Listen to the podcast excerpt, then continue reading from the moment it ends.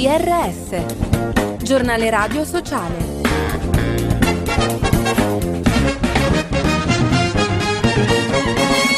Bentrovati all'ascolto del giornale radio sociale da Fabio Piccolino. C'è bisogno di un cambio di rotta. Un anno dopo la strage di Cutro, in cui morirono circa 100 persone, cittadini e associazioni continuano a denunciare le violazioni dei diritti umani dei migranti. Secondo la portavoce del Forum Terzo Settore Vanessa Pallucchi, serve un approccio integrato che unisca il rafforzamento del soccorso in mare e la costruzione di un sistema serio di accoglienza e integrazione.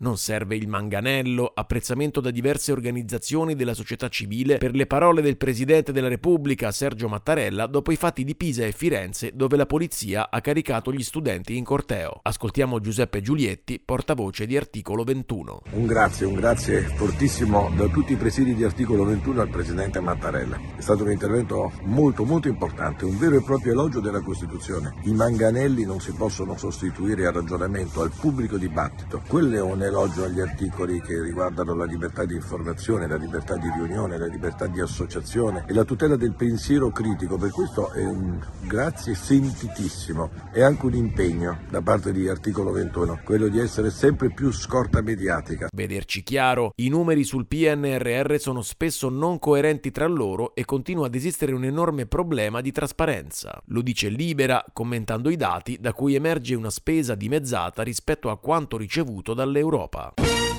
La sicurezza, un fatto culturale, l'appello di Anmil all'Accademia della Crusca sui morti sul lavoro. Il servizio è di Patrizia Cupo. Non chiamiamoli morti bianche. L'Accademia della Crusca riconosca il termine lavoricidi, come coniato da Lucia Scalmati. A pochi giorni dall'incidente mortale sul cantiere a Firenze, il presidente di Anmil, Zoello Forni, ricorda come nasca da due spiriti artistici l'urlo delle coscienze di chi vuole contrastare le morti sul lavoro. Sono la poetessa Lucia Sabatini Scalmati e lo scultore Fausto Maria Maria Franchi, suo marito. La prima, madre del neologismo lavoricidi, il secondo, autore della statua in bronzo dedicata al dolore delle vittime che si moltiplica all'infinito. Non siamo ancora capaci di fare una vera rivoluzione culturale, dice Forni. Chiamiamo questi incidenti con il loro nome. Gustoso e sostenibile, fino a martedì a Bologna la terza edizione di Slow Wine, la fiera che riunisce quasi mille espositori di vino buono, pulito e giusto da tutta Italia e da 27 paesi. L'iniziativa sottolinea Slow Food Food vuole proseguire il percorso virtuoso che difende i valori del cibo, del lavoro e dell'ambiente.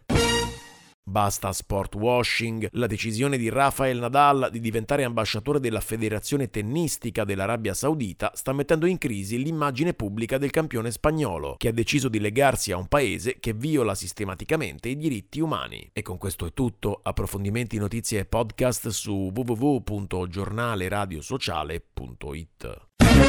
Música